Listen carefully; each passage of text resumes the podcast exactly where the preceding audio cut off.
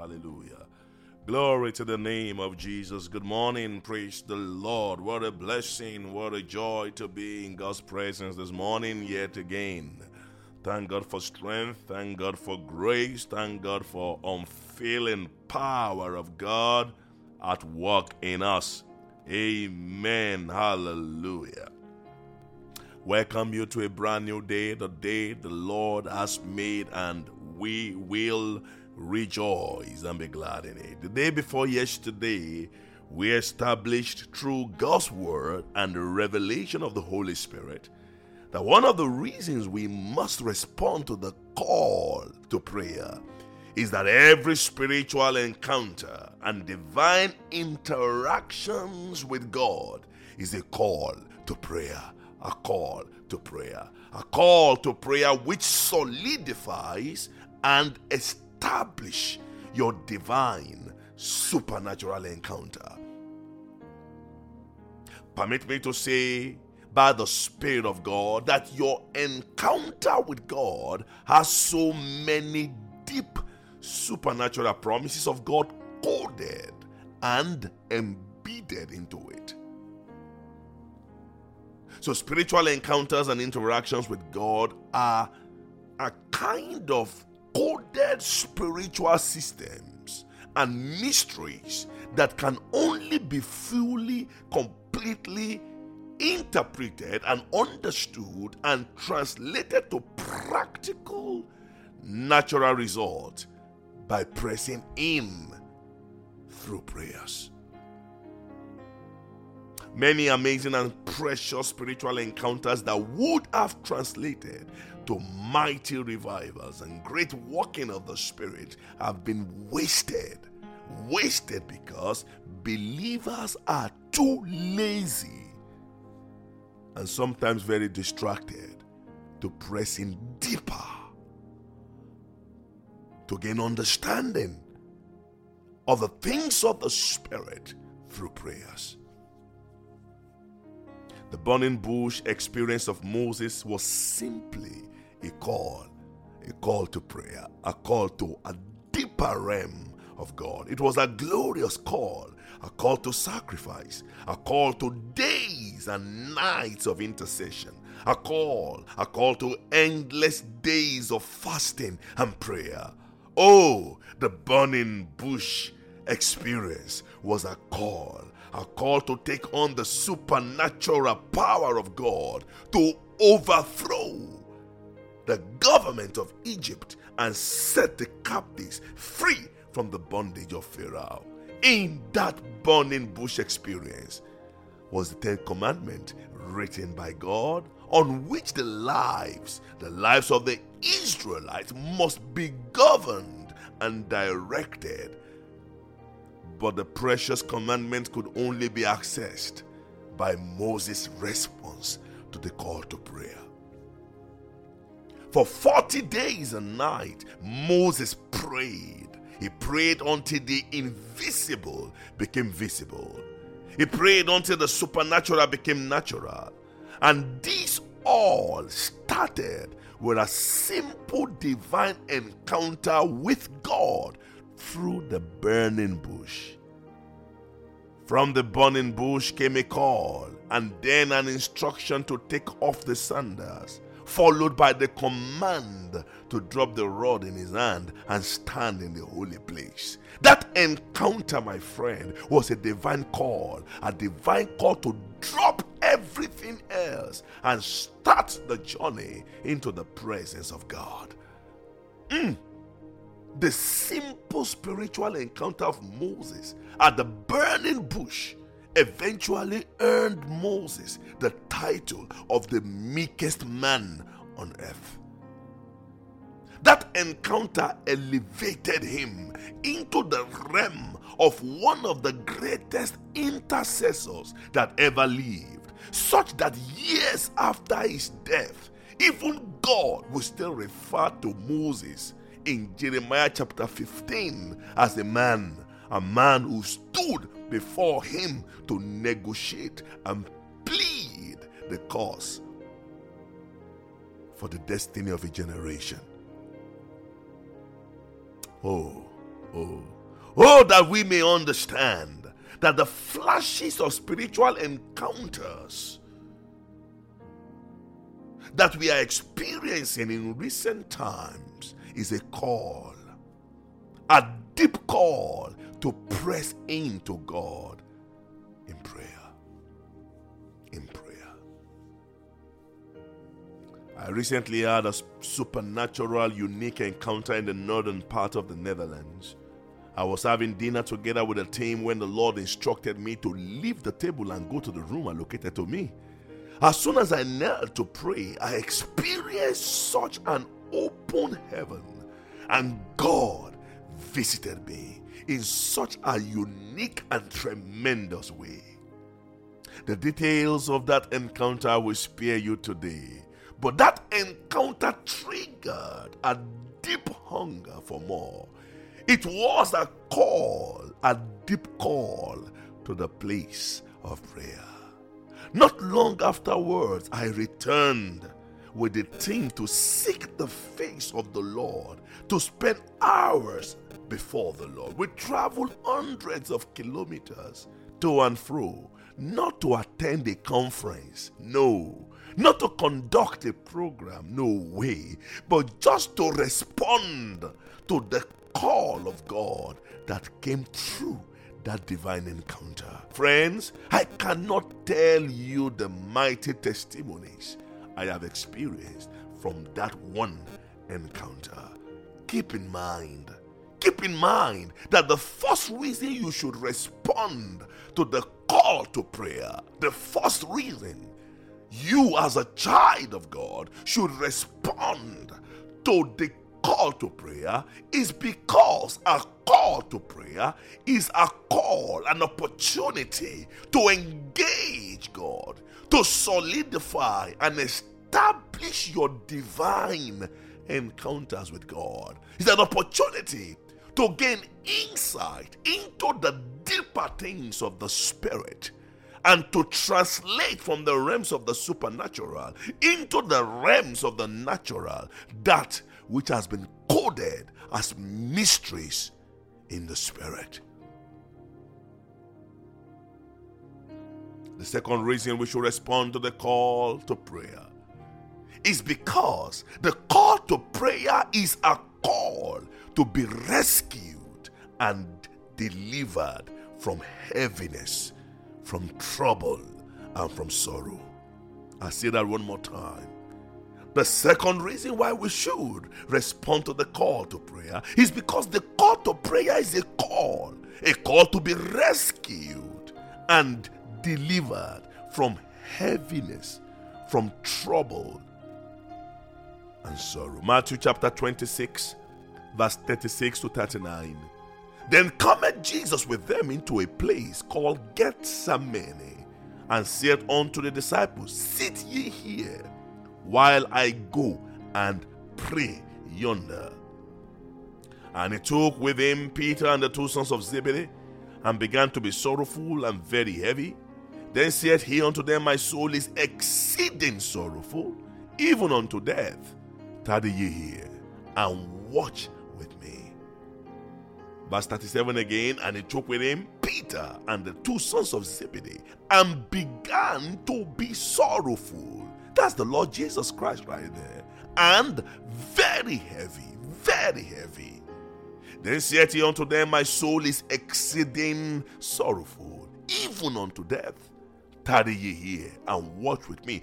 And he went a little farther and fell on his face and prayed and prayed and prayed, saying, O my Father, if it be possible, let this cup pass from me. Nevertheless, not as I will, but as thou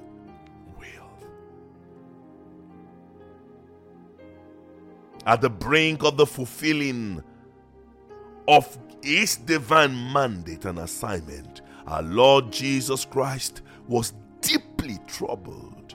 He was very heavy because every divine, supernatural assignment from heaven cannot be fulfilled without you going through a time or season of heaviness.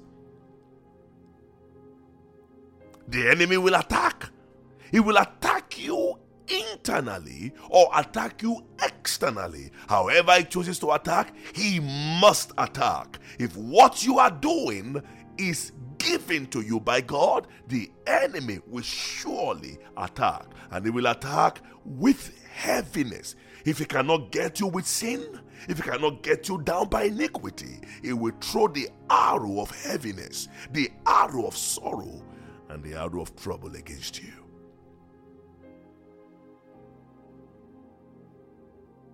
It pertaineth unto men called by God to go through this experience, my friend. Oh, yes. Oh, yes. The heaviness, trouble, and deep sorrow Jesus experienced was dealt with by his response to the call to prayer. Jesus took that heaviness, that sorrow, that trouble of heart, he took it as a call to prayer. The Bible says, He said to them, My soul is exceeding sorrowful, even unto death. Tarry ye here and watch with me. And I went a little further to pray, to pray, to pray. Every man, every woman, every child, every youth with a definite call of God, an assignment upon his life, must go through a moment of heaviness, of sorrow, of trouble of heart, of difficulty. Moses also had moments of heaviness and trouble. Even when Moses went to spend 40 days alone with God, he returned. He returned to meet his assistant pastor Aaron, his older brother for that matter, who should know better, leading the entire congregation of the children of Israel to worship and dance before their fabricated golden calf. Mm. The people had backslidden. The congregation had backslidden in just 40 days. 40 days. What can be more painful? What can cause more heaviness and sorrow of heart than to meet a completely backslidden congregation just after 40 days of staying on the mountain with God? What can be more painful? What? Moses did not go on a vacation. No, he did not travel on a business trip. He did not travel to speak in a conference. Neither was he attending a political meeting. That it would, we would have assumed, we would have assumed that he was probably in a place God did not want him to be. And that was why his congregation backslided before he returned. No, no. Moses was actually with God. In fact, it was God who told him to leave the mountain. Probably Moses would have stayed there beyond 40 days, but God told him to go down. Wow. Moses was with God, receiving the pattern that would guide, guide and direct the same people. Oh, what heaviness!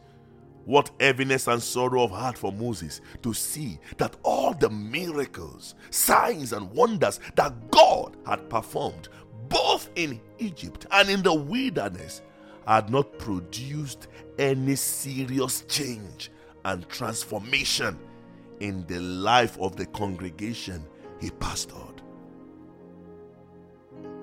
They forgot everything. Everything.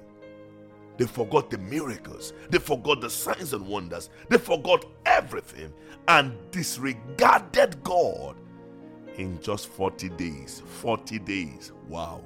Wow. Wow.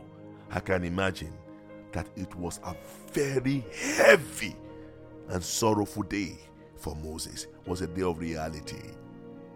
He returned. He returned from the mountain top to a backsliding congregation and as a result of sorrow, anger, trouble, and heaviness, he broke the precious gift he had just received from the Lord on the mountaintop. What he spent days and night waiting on God for. No man at this point had ever received tangible things of the Spirit, where things of the Spirit were engraved on stones and handed over to immortal man. But the sorrow of heart, the anger, the heaviness would not allow Moses to keep jealously that which he had been given on the mountaintop. Mm. He broke, he broke the precious gift he had just received from the Lord. David also went through his time of heaviness, his time of trouble and sorrow. There is no place in Scripture, my friend, where the Lord promised us ease. In fact, he says, Woe unto them that sit at ease in Zion. There is no place in Scripture where he promised us a trouble free life. No place. Isaiah 43 tells us that when we go through fire, the fire will not consume us because God is with us. Psalm 23 says, Though I walk through the valley of the shadow of death, I will fear no evil. I will fear no evil. The assurance we have in God is that none of the trouble, none of the heaviness and sorrow around us has the capacity to consume and damage us. The call to prayer is a call to be delivered from heaviness, to be delivered from sorrow and from trouble. David cried. He cried like a baby when his wife, children, and the entire family was taken captive in 1 Samuel chapter 30. What can be more sorrowful? What can be more painful? What can create or bring more heaviness than realizing that the entire family, wife and children, completely taken, and even the city burnt with fire? But that was a call to prayer. That was a call to prayer. Give me the ephod David demanded. And there and then he responded. He responded to the call to prayer. After weeping, after crying, after gnashing his teeth, it's okay to weep, it's okay to cry. He prayed, and his family was delivered. His family was free. No wonder he said, I call unto the Lord, and he heard me, and he delivered me from all of my troubles. Trouble, sorrow, heaviness of heart, the I call, a call to prayer. Dearly beloved, will you respond today to the call to prayer? The call to prayer is a call to deliverance from past heaviness, from present sorrow, and from every form of future trouble. The call to prayer is a call to deliverance. Deliverance from past heaviness, from present sorrow, and from every form of future trouble. In the name of Jesus, may you be delivered. The Bible says the righteous is delivered out of trouble, and the wicked is placed in his stead. May you be delivered, completely delivered, free free, free from heaviness, from trouble. I command that heaviness to go, that darkness trying to take hold of your family, take hold over your life, that depression, that sadness coming through your children, your marriage, your relationship, your job, your education that sorrow coming through the assignment that God has committed into your hands, Today, in the name of Jesus, I command the power to be broken over you. And I pray for grace to respond to the call, the glorious call to prayer. Thank you, Father. As we come to the end of the year 2021, may every heaviness be lifted. Even as you press in, press in. Take time out to seek God. Take out time to spend time with God. You cannot enter 2022 with heaviness, with sorrow, with trouble. Jesus had to eradicate that sorrow and heaviness before he stepped into the fulfillment of his calling. I command in the name of Jesus that every sorrow, every sadness, every pain, every heaviness have no place in you, not in your family, not in your children, not in your spouse, not in your relationship, not in your in your in your heart. I decree rest for your mind, for your body, for your soul, for your emotions. In the name of Jesus. Come unto me, all ye that labor and are heavy laden, and I will give you rest. I receive for you today the garment of praise, of joy, instead of heaviness, in the name of Jesus Christ. I proclaim rest and I proclaim Peace be still. Peace be still. In Jesus' name. Over your ministry, peace be still. Over your businesses, peace be still. Over that which God has given unto you, peace be still. May you be elevated into the realms of intercession, into the realms of prayer. In Jesus' name.